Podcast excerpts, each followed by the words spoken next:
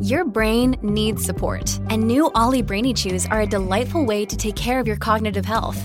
Made with scientifically backed ingredients like Thai ginger, L-theanine, and caffeine, Brainy Chews support healthy brain function and help you find your focus, stay chill, or get energized. Be kind to your mind and get these nootropic chews at olly.com. That's O-L-L-Y.com. These statements have not been evaluated by the Food and Drug Administration. This product is not intended to diagnose, treat, cure, or prevent any disease.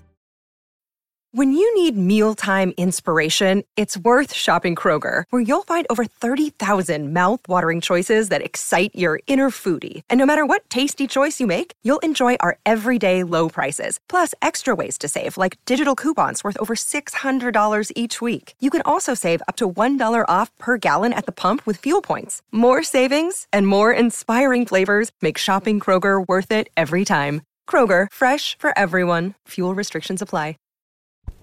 I'm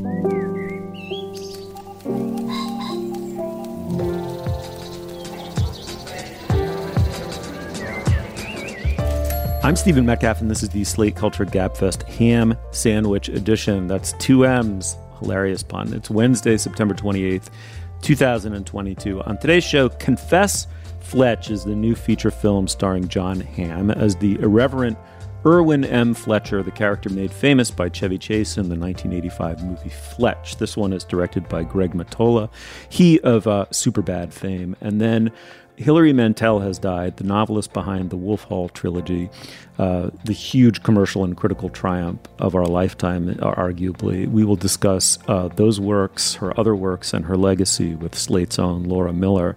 And finally, a rare thing indeed, the chess world has gotten a salacious cheating scandal that even Twitter cares about. We will discuss with Slate's own Nitish Pahwa. Joining me, though, right now is Dan Kois, writer and editor at Slate. Dan, you're uh, those things, but you're something else as well. You're um, you're a novelist. It's true. My uh, my novel Vintage Contemporaries comes out in January. Steve, I hope you've gotten your galley, uh, and I, I'm eager to hear what you think. It's in my left hand right now. Perfect. And I'm yeah, I'm looking at the galley and I started it and you're you're a real novelist. Like you can really write novels. These people are real. They entered my consciousness immediately as real people that I cared about. So I mean, I'm only five pages in, but that's that's hump number one, right? Thanks. That's Let, us that's get the log amazing. rolling started early, guys. well, it's true. Look, if I say it, it's true, Dan. That's the rule of the Culture Gabfest and has been from the beginning. Uh, and of course, Dana Stevens is the film critic for Slate. Hey, Dana. Hey, how you doing, Steve? Uh, I'm hanging in there. Yeah, thanks for asking. Shall we make a show? I'm ready to go. All right. Well, there are 11 installments, as I understand, in the series of novels about I.M. Fletcher, uh, Irwin Fletcher, f- aka Fletch. There's also, of course, a beloved movie starring Chevy Chase from 1985, and yet no real reboot of note, at least until now? Question mark. The issue is who to play this raffish, passive aggressive white guy without seeming like too much of an asshole. Well, here comes John Hamm to try and confess Fletch. The movie is nominally a murder mystery. It's instigated when a dead blonde shows up on the floor of a townhouse Fletch is borrowing. It turns into a shaggy dog farce featuring an Italian love interest, stolen art, and a host of oddball bit characters. In addition to Hamm, it stars Lorenza Izzo, Marcia Gay Harden, and uh, Roy Wood Jr. is the detective convinced Fletch is the killer, and we're going to hear their first meeting in the following clip. You Fletcher? Yes, I'm Sergeant Inspector Monroe. Inspector. Like at Scotland Yard? This is Grizz. Hello, Mr. Fletcher. Please, my mother calls me Mr. Fletcher. You can call me Did you have a piece of fruit? I had a pear. How did you know? Uh, there's obviously a piece missing. Grizz, check the front door. Okay. What's your full name? I am Fletcher. I am Monroe. Full name, please. Irwin Maurice Fletcher. All right, and so it goes, Dana. Let me start with you. Um, you know, the challenge here has always been, you know, most people know this because of Chevy Chase. Chevy Chase had one of the most unique, and it's in its own way uniquely weird screen affects of uh, you know any would-be comic leading man ever. Sort of seems to be, you know, have shown up five minutes before. Just he's just this kind of preppy, half out of it wry kind of jerk in a way, and that's a fine line to walk. How do you think John Hamm pulled it off? I mean, first of all, I'm going to undermine the premise of your question by saying I think that Chevy Chase's performance as Fletch, to some degree, was not that important to the framing of this movie. When Greg Mottola, the director who also co-wrote the script, undertook to to do a Fletch movie, he has said that he was not thinking of Chevy Chase, although he did go through a period of considering casting Chevy Chase and doing a sort of latter day older Fletch. He ended up deciding to turn, go back to the novels by Gregory Mcdonald. I think this is the second in the series of 11 Fletch books. And to kind of rethink the character that way, somewhat like what the, the Coen brothers did with True Grit, right? Where they kind of set aside the John Wayne adaptation and went back to the Charles Portis novel. And, uh, and I think John Hamm went into it as well with that kind of assumption that he was not doing a latter day Chevy Chase, but was going to going to rethink the character from the ground up from the book. Um, but I love this new Fletch movie. Like I, the, I laughed out loud for the first time in the movie. I think in that that scene that we just listened to in our clip, where, where the the detective notices that there's a pear missing from a bowl of fruit because of the shape of the stack of fruit. It's just so silly. It's such a great takeoff on the kind of caper movie. So my entire notes for Confess Fletch, I sat down to watch it thinking that I would have some notes for the show. And I, all I see is the word sprightly caper. and underneath sprightly caper, I wrote four references of movies that popped, or one is a TV show that popped to mind while watching this sprightly caper, which are Midnight Run, the Charles Grodin, mm, Robert mm-hmm, De Niro nice. kind of you Very know nice. caper movie from the '80s, The Rockford Files, because Mm-hmm. I just feel like the persona as played by by John Hamm is is such a Jim Rockford type of character, right? Kind of raffish, womanizer, you know, like you say, Steve, a little bit. He could easily tip over into smarm, but somehow we love him and we stay with him. Also, Knives Out. And that specifically, I think the, the the the Rian Johnson approach to dialogue reminded me a little bit of the script of this movie, which is that Rian Johnson almost creates a, a, lingo that his characters speak in that isn't naturalistic. It's not the way anyone really talks, but within the rules of his universe, right? That dialogue is, is really sparkling and charming. And that's how this dialogue read to me. And then the last one, and this is mainly perhaps because of Marcia Gay Harden's very broad and wonderful supporting performance as a countess with a broad Italian accent, is Clue. It kind of reminded me of the movie Clue in that the mystery itself is silly, right? It's it's it's it, the stakes are somewhat low and uh, and what really matters is this kind of um, this freewheeling interaction among the characters and all the great supporting roles. Like there isn't any character in this movie that doesn't get a moment to be funny, really, really funny. Kyle MacLachlan, as one of the suspects for the murder that Fletch is solving, is hilarious, just so, so funny. Um, Marcia Gay Harden, brilliant. Just oh, and, and John Slattery from Mad Men comes back for a too small part as a kind of cranky newspaper man. Anyway, everybody who wanders onto screen gets this moment to uh, to say some to say some really good dialogue and really bounce off each other, and it just has a tone that I don't hear in that many movies anymore, which is just uh, yeah, sprightly caper. I'm back to my my two words. I want to push back against Dana's pushing back against you, Steve, which is to say it. I agree that uh, Greg Mottola and John Hamm did not have Chevy Chase in their heads when they made this movie, but I think a lot of viewers do. I, and I think that matters in in a movie like this where the character is so closely associated for basically for any movie viewer over 40 with a movie that you know was playing endlessly on uh, HBO when we were 15. Um, I don't actually like that Chevy Chase performance very much.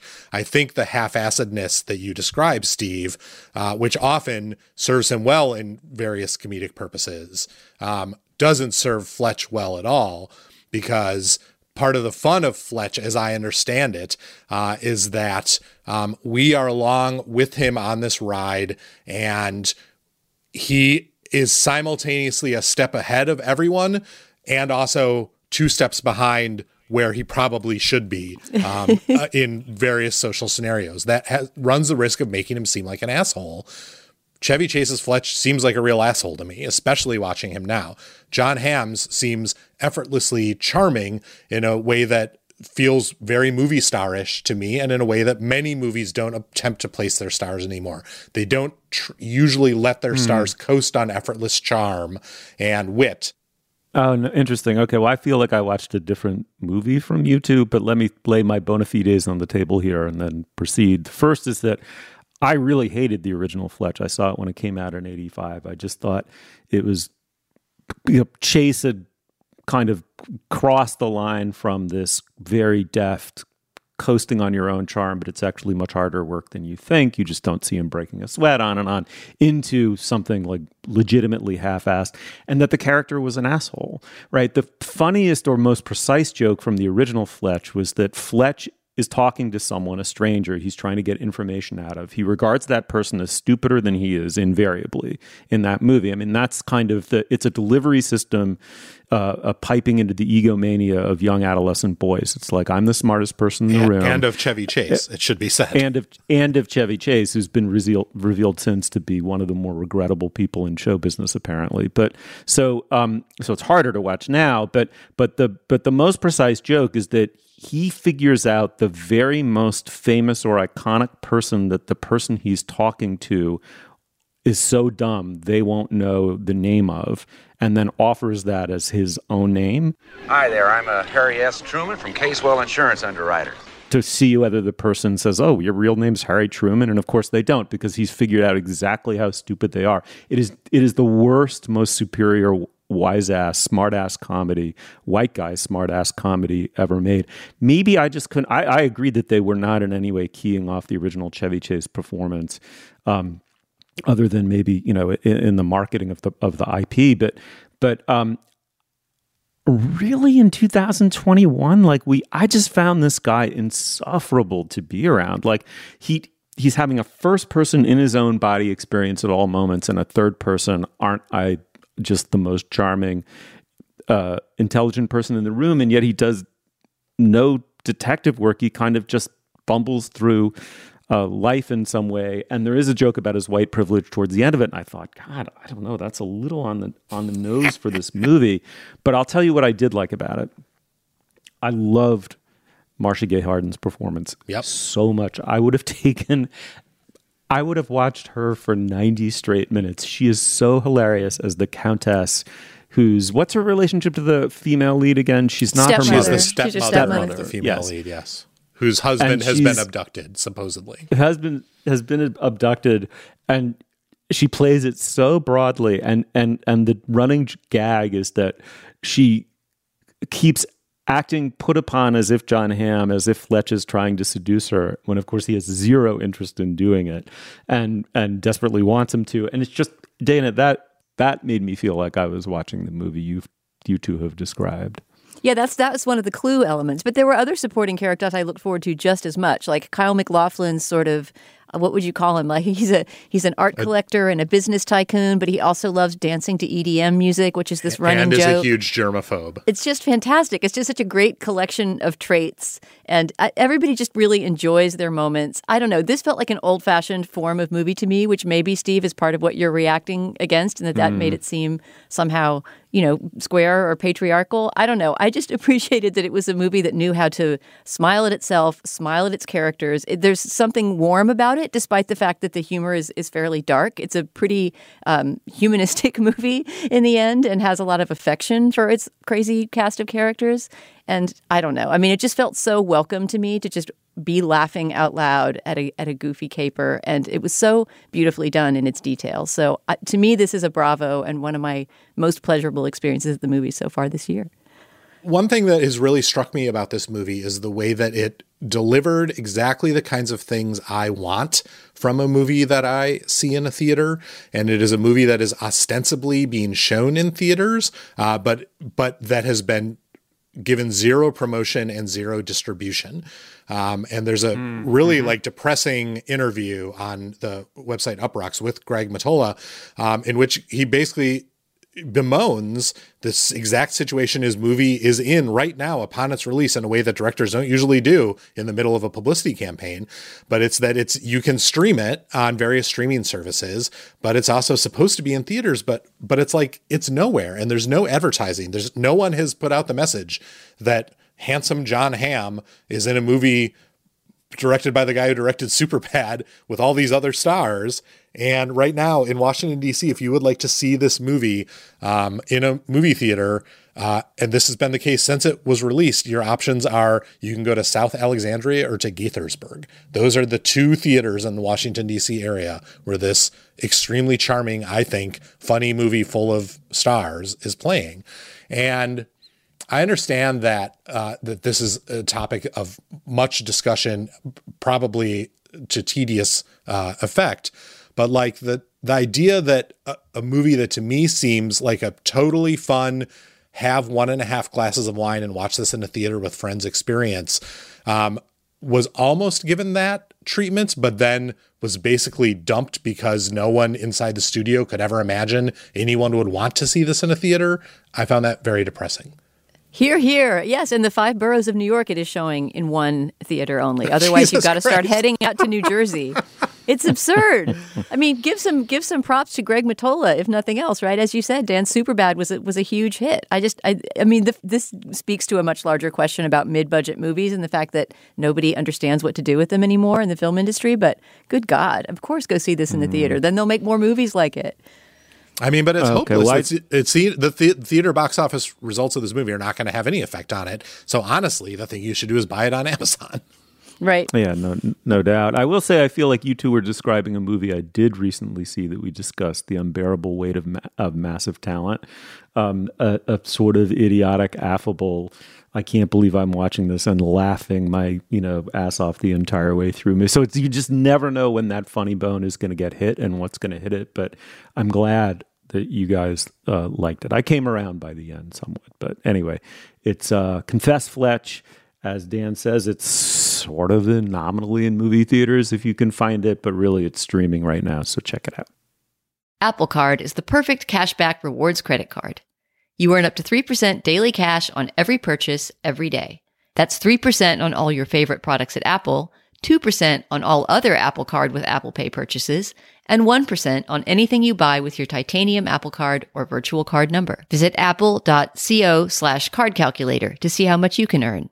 Apple Card issued by Goldman Sachs Bank USA, Salt Lake City branch. Subject to credit approval, terms apply. All right. Well, before we go any further, this is typically where we discuss business. Dana, what uh, what do we have this week? Stephen, our only item of business this week is once again to tell you about today's Slate Plus segment. This week, Dan Kois, who is our third co host this week in the absence of Julia Turner, will make his argument in favor of bathroom books. He just published a piece about this on Slate. What are the books that reside in your bathroom, if any? What is your approach to bathroom reading? Dan has very strong opinions on this subject, and we're going to talk about that with him in our Slate Plus segment today.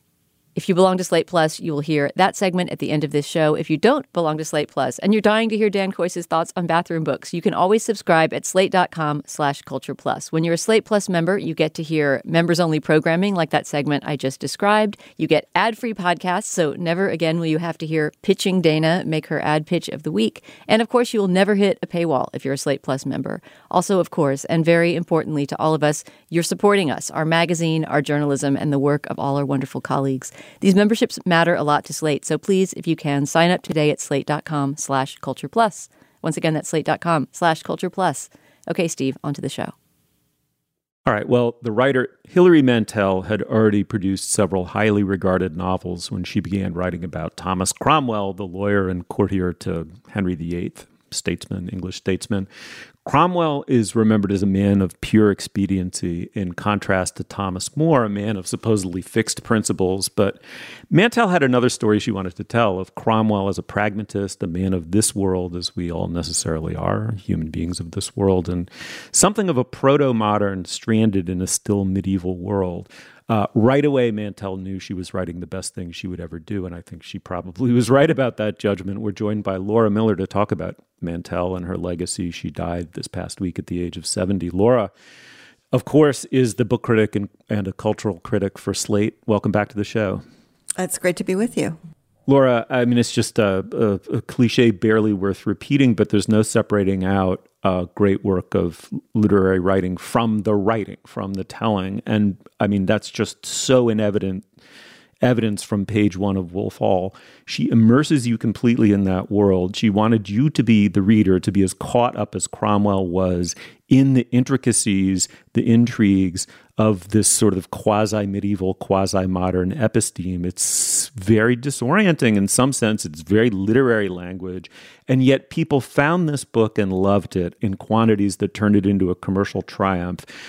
Talk a little bit about Mantel and what led her up to writing about this subject and how it just was so perfectly her subject to write about.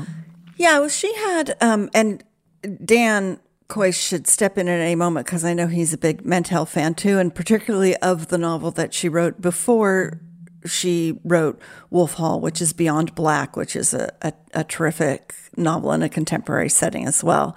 But she she had written these novels. They were these kind of dark depictions of family life.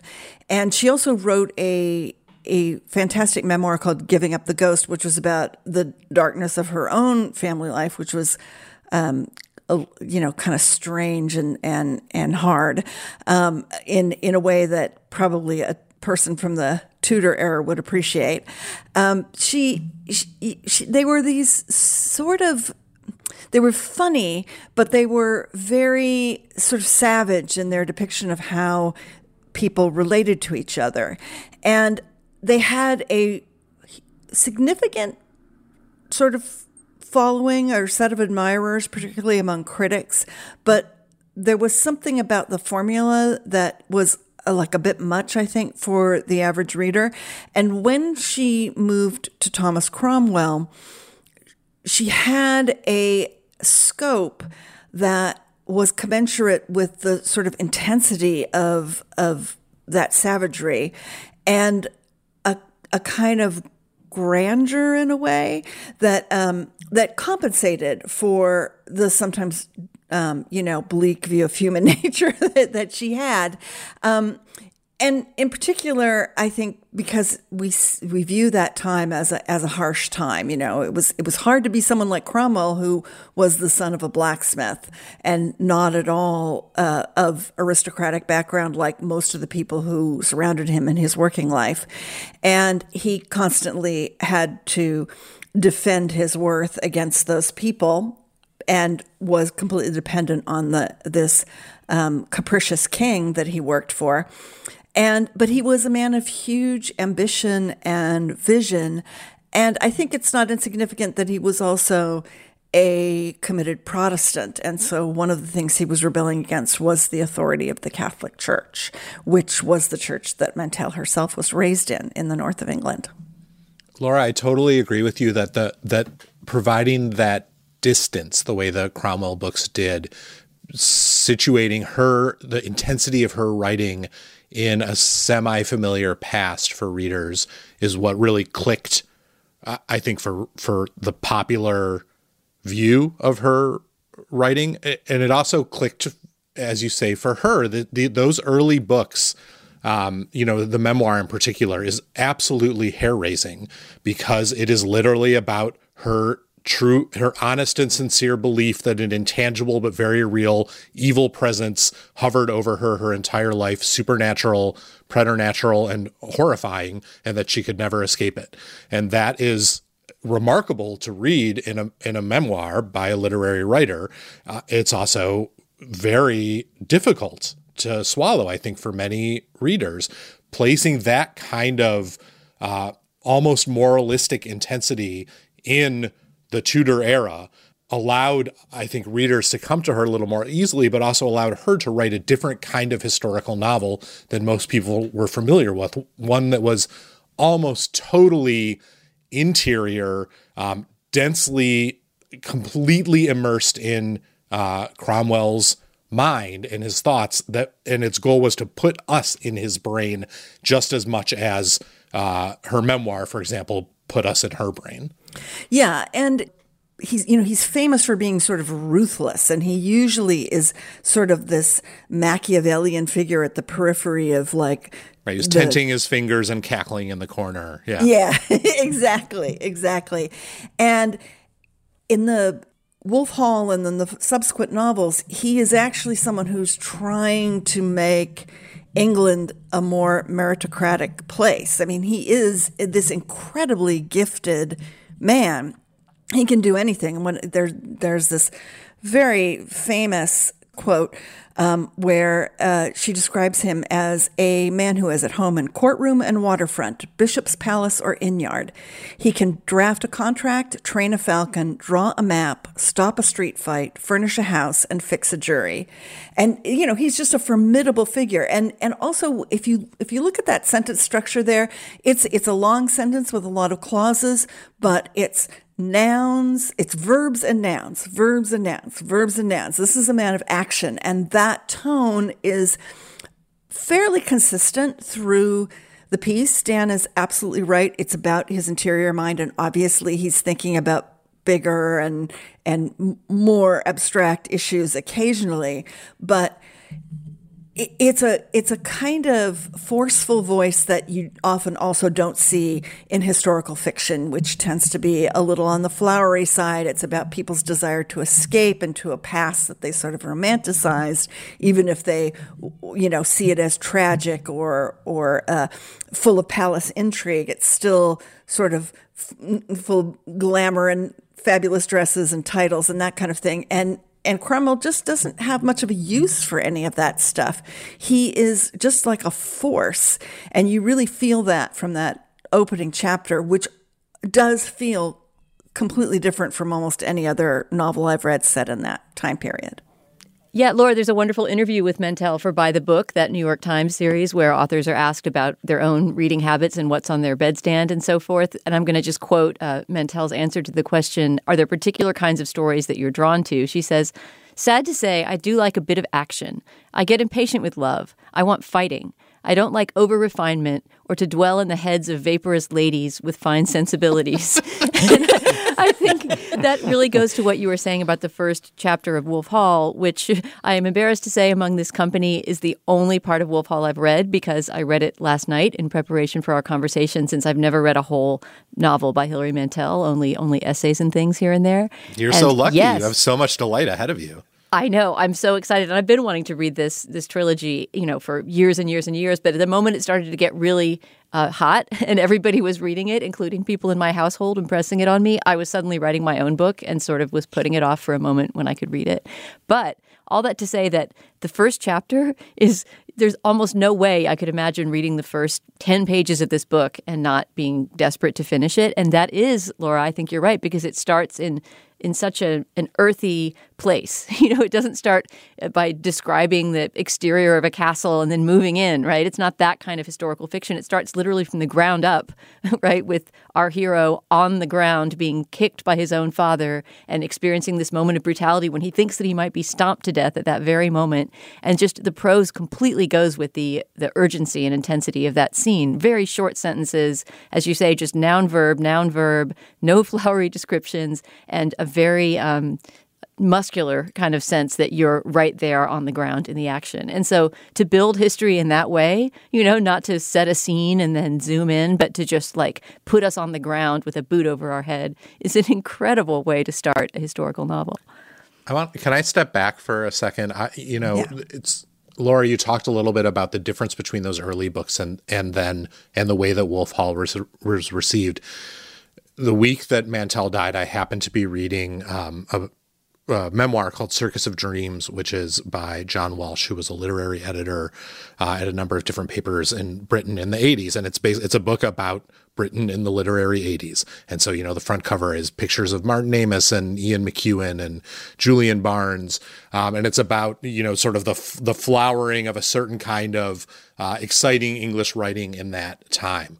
Um, and it's all the Granta young novelist list and all that. And it is was very striking to me reading this book, which is not actually that good, but but is catnip to a person like me who's infatuated with this era.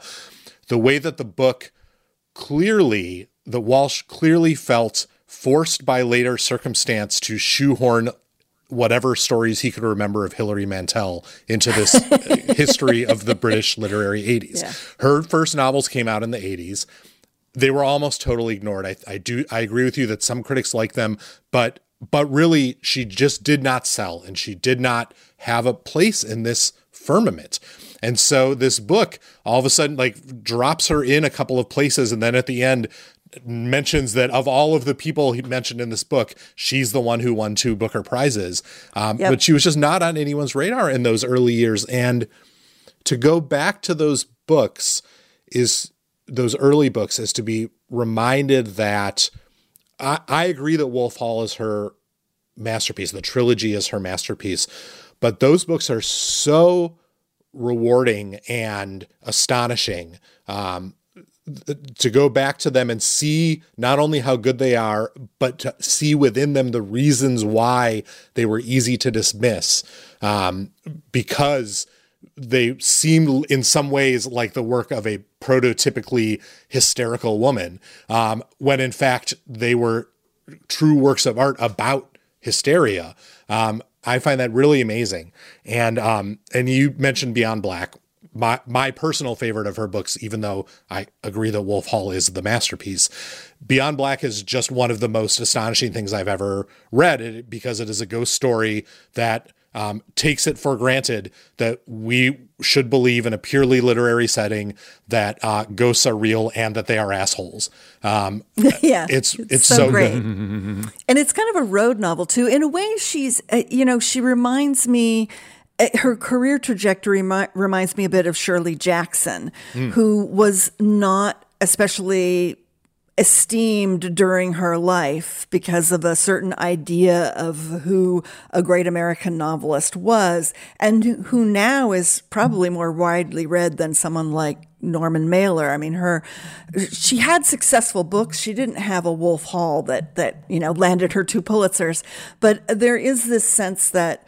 I mean, I can remember at the time um, critics like Laurie Muchnick, who was editing the book's coverage at at Newsday, constantly recommending Hilary Mantel before Wolf Hall came out. But there was just a, you know, that kind of flash period of British literature. She was not glamorous in the way that Martin Amis and Julian Barnes and and Salman Rushdie were. And um, she just didn't fit that idea of a sort of cool Britannia literary um, resurgence.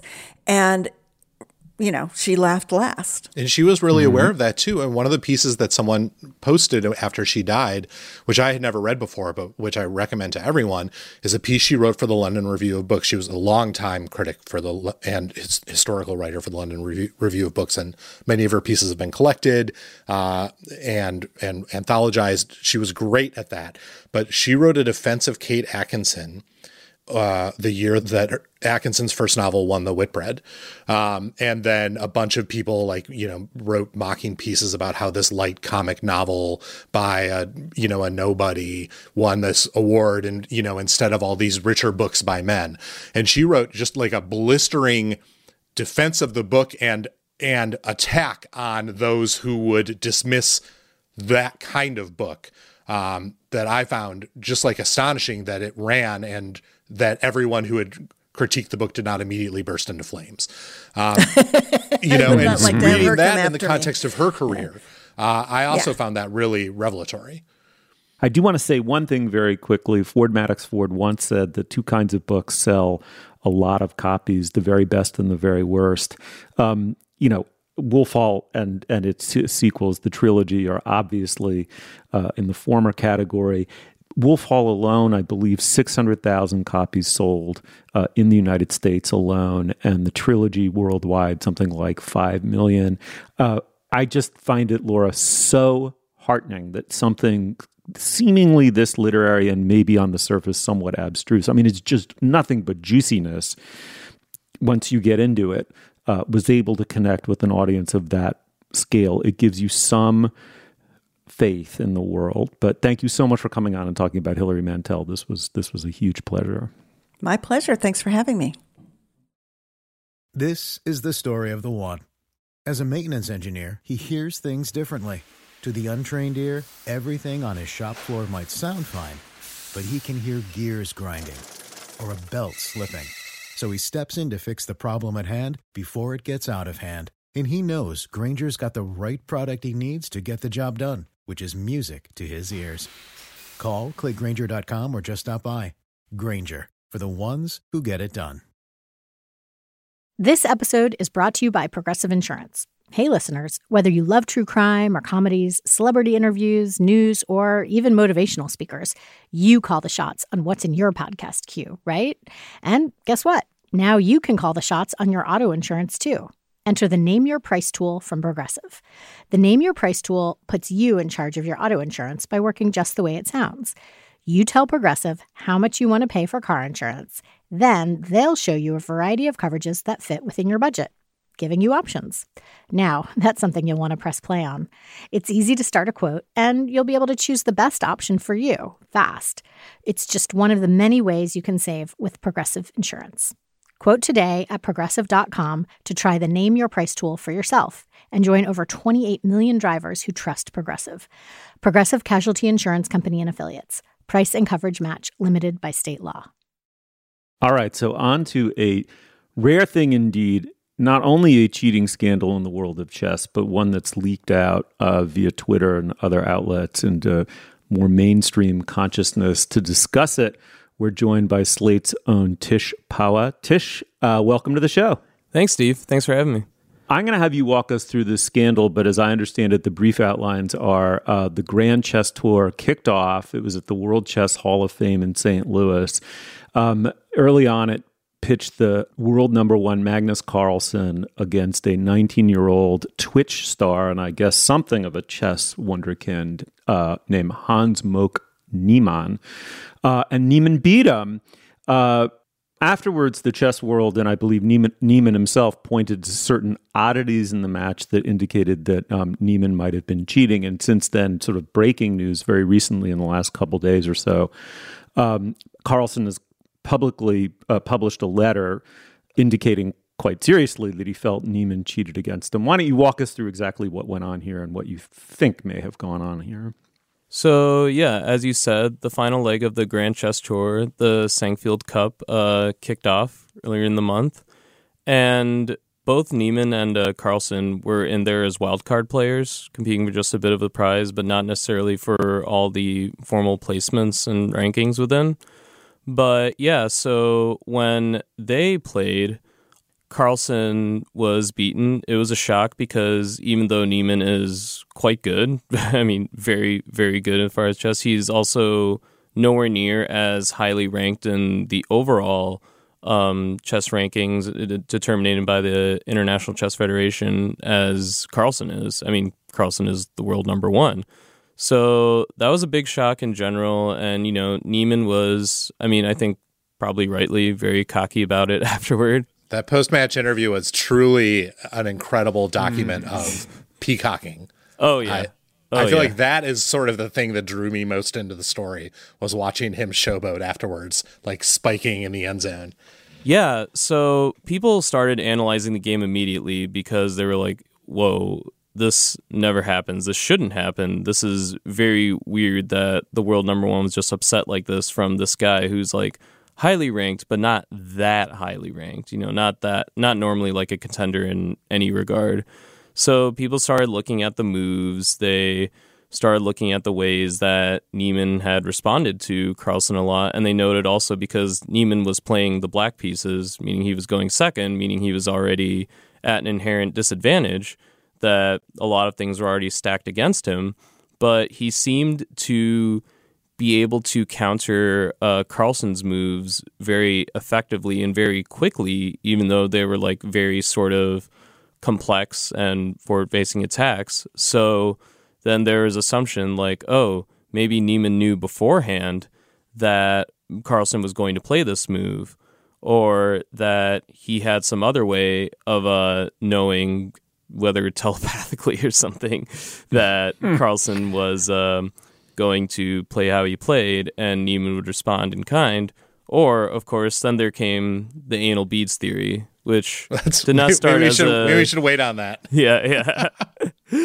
but yeah, uh, I was so, just gonna, I was just yeah. gonna say what, and, and then Carlsen fanned the flames mm. by withdrawing from the tournament and tweeting the the beloved Jose Mourinho quote. Maybe we can, maybe Cameron, you could include uh, this uh, famous Jose Mourinho quote: "If I speak, I'm in big trouble. I don't want to be in big trouble." I prefer really not to um, not to speak. If I speak, I am in, in big trouble, in big trouble, and I don't want to be in big trouble. The famous not no denial denial of cheating occurring somewhere on the field. Right, 100%. Yeah, so he resigned right after Niemann's match. And then what also added, um, even though he didn't like say anything about cheating, he did tweet out that cryptic message, as uh, Dan just noted.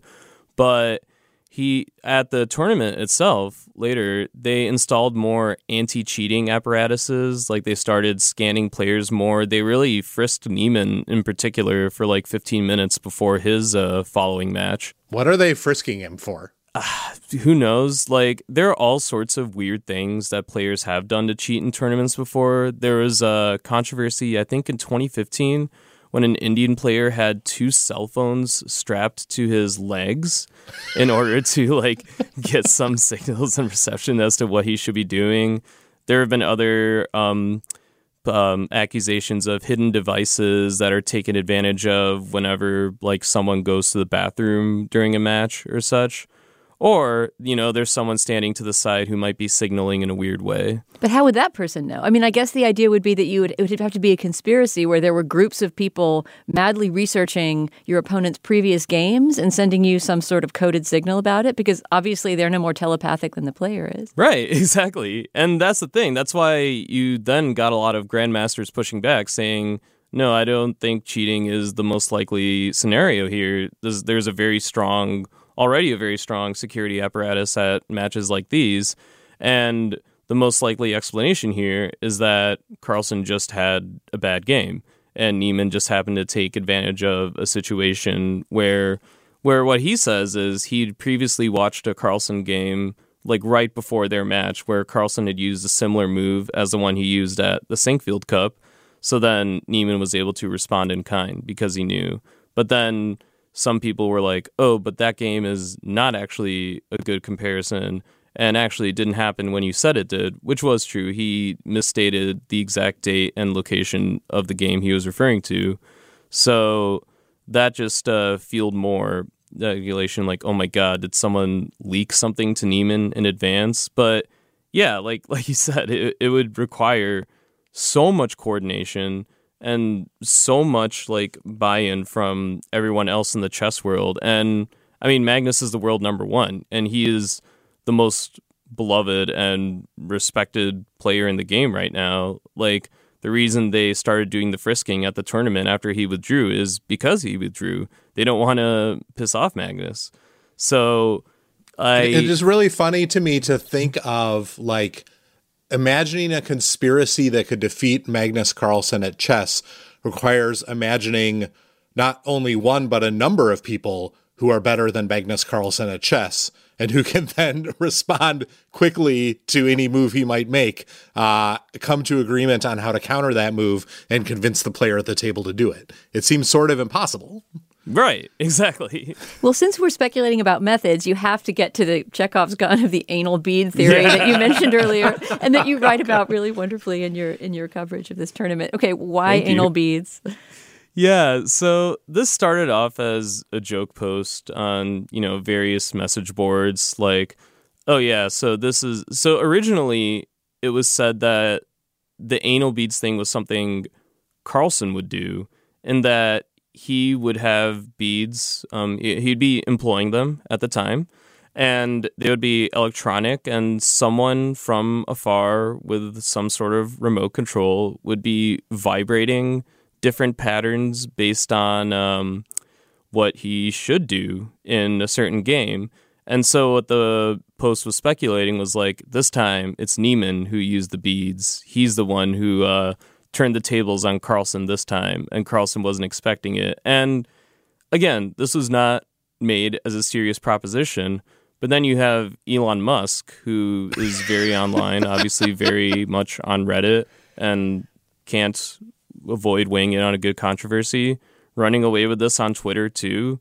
He eventually ended up deleting his tweets, but then you saw other Twitch um, analysts and people like running away with this theory as well. And then you had Niemann responding saying, look, this is not a thing. I will play naked if you want me to. Hmm. For the record, that would not actually Yeah, reveal yeah. whether or not he was I thought the same thing. yeah, there's Tish, I there's need you to ba- I need you to back up just one second though. Are you saying that there were once credible or at least somewhat credible accusations against Carlsen for using something like the anal bead technique or it was a joke about Carlsen because Carlsen was such a, you know, flawlessly complete player? Yeah, it, it's definitely a joke. Like Carlsen is, I mean, truly a once in a multiple generations player. Like th- this is the man who is considered the only competitor for the crown with like Garry Kasparov. You know, so Hmm. there's the anal beads thing is just not. It, it's absolutely not a thing. I could be surprised. I mean, there are many, many chess tournaments out there and many, many weird ways of cheating. But I mean, I'm sure the I answer is that someone's trying it, Mhm. but I Mhm. bet it's not as effective as you might hope it would be. Right, because Hmm. also in the game of chess, like there are infinite combinations and possibilities. How, how how do you come up with different vibration signals for each one? Hmm. Also, the So- game of chess requires focus. Right, yeah, and you can't really do that if you got something tickling you from behind. Well, so then in one sense, we may be bearing the lead here, which is that if Carlsen is a once every 60 year, 40, 40 to 60 year player, Niemann at the age of 19 might be making a bid to displace him as a player of that quality, right? If he's, I mean, uh, how often does someone of Niemann's current, as people currently understand it, ability and rank beat someone who's uh, the level of a Fischer or a Kasparov? Yeah, so it's interesting. Carlsen in recent months had anyway been kind of stepping away from deep involvement in chess as much as he had been. Like he said, he won't be defending his world champion title and that he would only play at that level if he were to beat someone from the younger generation. But at at that time too, um, he's been still playing in various tournaments. Like uh, right before this, he was playing the uh, FTX Crypto Cup, and um, he lost to a 19 year old Indian grandmaster who's nicknamed Pragg. And well, I talked to him a little bit about this. He has a lot of like admiration for younger players and really wants to see himself like still be on the top of the crop. Like he talks a lot, and so do a lot of grandmasters about how look all these young players they're trained on computers, right? They play online or they play these uh, AI trained models or they work with these engines. Like they they have all this sort of computerized way. That's the word they use of playing, but I can be the one who still beats them. However, Carlsen has been losing to quite a few of these young players recently. Like it's still not like anywhere near to Denta's absolutely dominant record, but it has been happening. So it's not implausible that he could lose to someone like Niemann. Again, though, what brought scrutiny on Niemann as opposed to someone like Pragg is that Pragg is still much higher ranked in the overall chess rankings than um, than Niemann is. How old is Carlsen now? Carlsen is in his mid thirties. Which is, I mean, you can play chess. Obviously, your career can go on for the Right. rest of your life, right? So he Yeah. could dominate for, for 30 years to come. Right. I know. It is interesting to me that there- that chess is getting moneyballed in a way that people are optimizing. The younger players are using these tools to optimize play, and as seems to have happened in all competitions, old the older generation of players is sort of struggling to work out what that means for their dominance and their reign and the way they understand the game.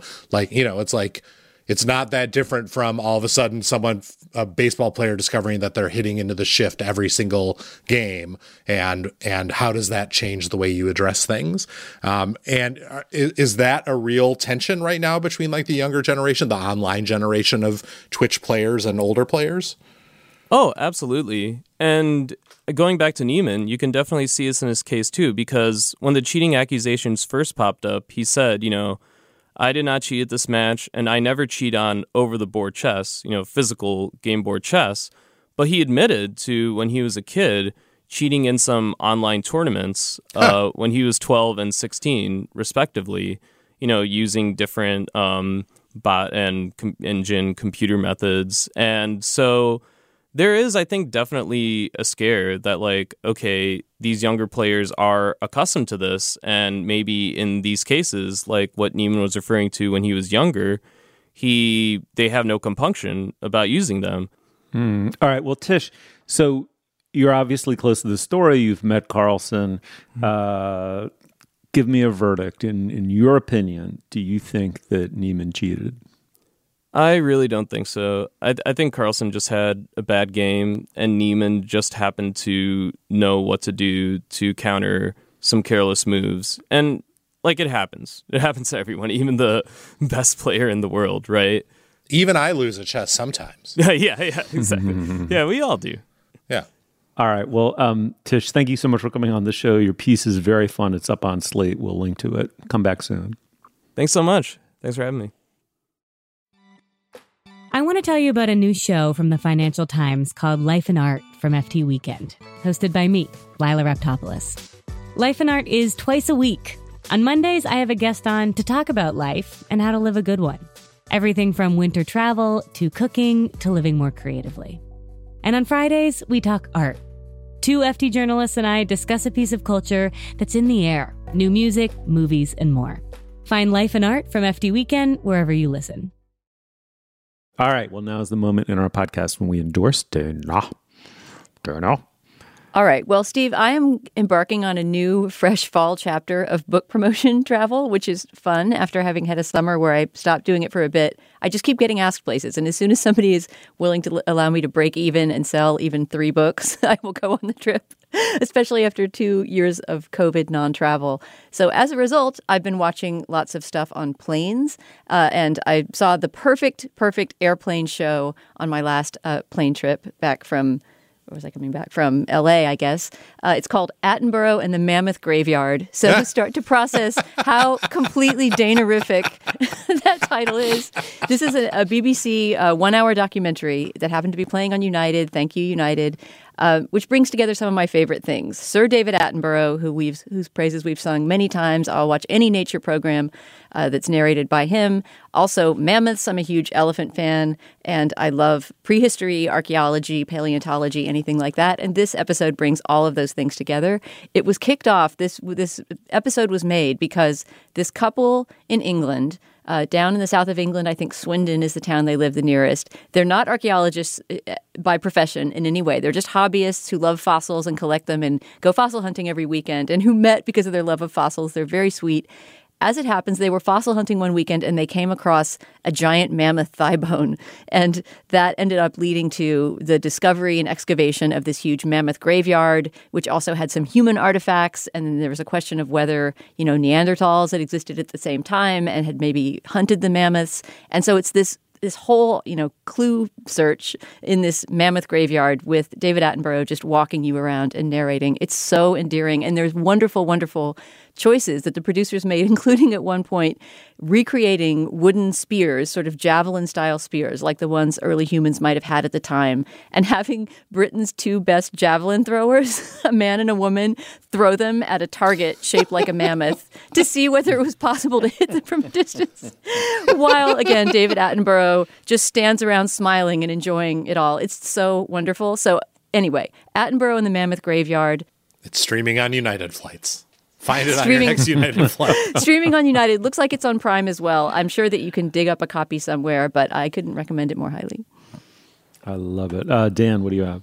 Uh, I am recommending a book, a memoir by Ander Monson called Predator, a memoir, a movie, an obsession.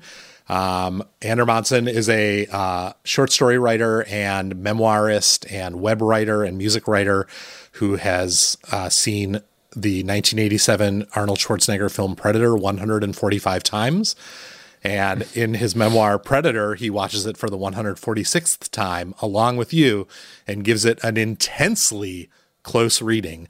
Uh, scene by scene, Monson disassembles the movie and transforms it into a memoir that's about guns and politics and about juvenile delinquency and a meditation on manhood. It is an extremely unexpected book in every way. I didn't expect any of the things that happened in it to happen in it. Uh, and I found it totally delightful. Uh, I'm a big fan of uh, books that, in minute detail, pick apart works of art and use them to tell larger stories. Uh, and I haven't read many that do it as well as this. So I, I really recommend this one. Oh, that sounds cool. Okay, I want to recommend um, a, a, YouTube video of all things. It tells the story uh, actually while the music itself is playing.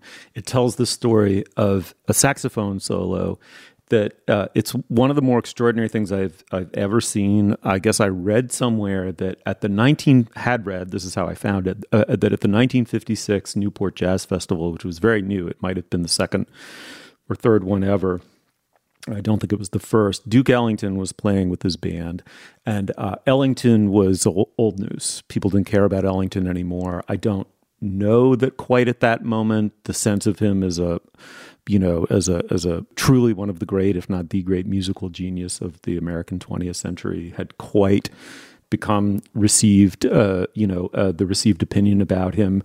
But whatever, he was old news, and there was there was a sense like you know this is a museum piece, and I guess you know, I mean, you know, this is we're, we're getting into the heyday now of Coltrane and Miles, and anyway, uh, as I understand it.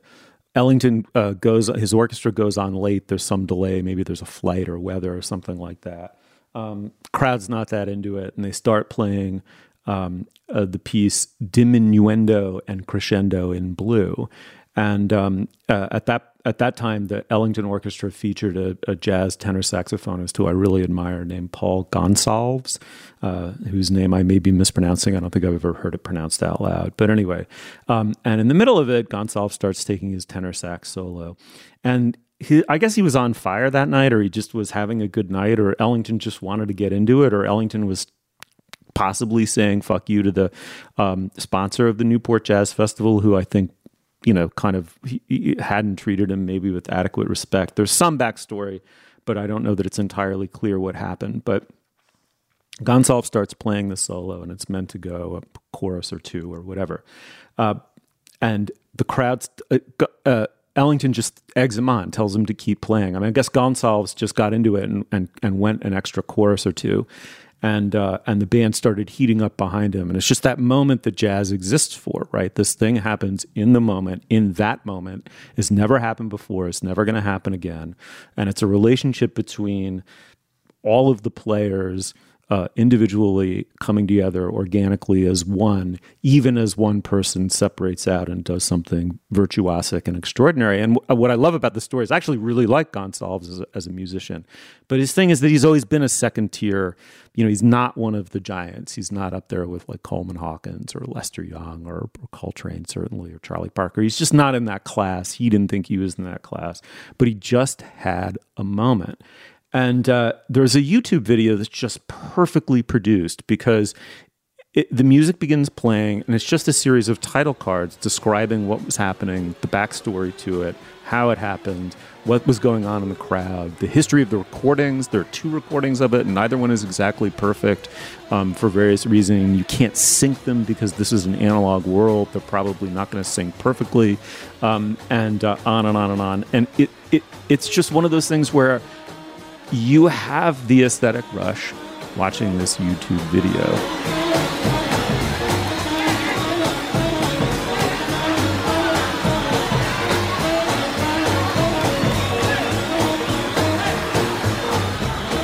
Anyway, if you want to just Google it, it's a famous solo by Paul Gonsalves. Put that into YouTube; it'll pop up.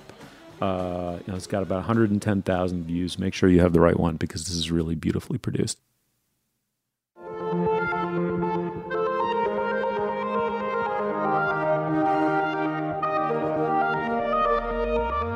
Dan, as always, thank you uh, so much for coming on the show. I'm going to plug it one more time. Let's get the log roll going. I have it in my hand. It's a beautiful looking galley. Vintage Contemporaries, a novel by Dan Kois. Thanks for joining us. Thanks. And of course, Dana Stevens. Dana, the author of Cameraman, her book about Buster Keaton. Uh, still out on the road for that, man. It's yeah, like, oh yeah. You're like the Grateful Dead. You're like always on the road, Dana. I love it. Totally. Yeah, I'm the Willie Nelson, the Bob Dylan of book promotion. yeah. Speaking of that, I just wanted to mention to any residents of the Philadelphia area or the Bay Area or Seattle that I will be in your city sometime in the next couple months to promote the book. So if you live in those cities and you're interested in knowing more, you can email us at culturefest at slate.com. Say something in the subject line about, you know, looking for my book dates and I'll send them to you. Superb. You'll find links to some of the things we talked about today at our show page. That's slate.com slash culturefest. And you can email us at culturefest at slate.com. Our introductory music is by the composer Nicholas Britell. Our production assistant is Nadira Goff. Our producer is Cameron Drews. For Dan Kois and Dana Stevens, I'm Stephen Metcalf. Thank you so much for joining us. We will see you soon.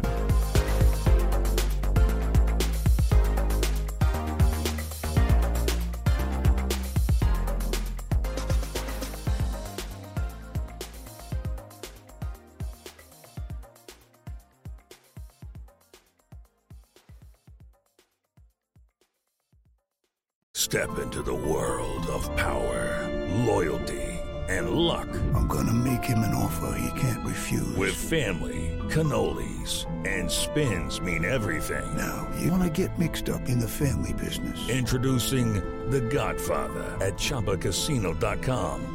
Test your luck in the shadowy world of The Godfather slot. Someday, I will call upon you to do a service for me. Play The Godfather now at ChumbaCasino.com. Welcome to the family. No purchase necessary. VGW Group. Void where prohibited by law. 18 plus. Terms and conditions apply.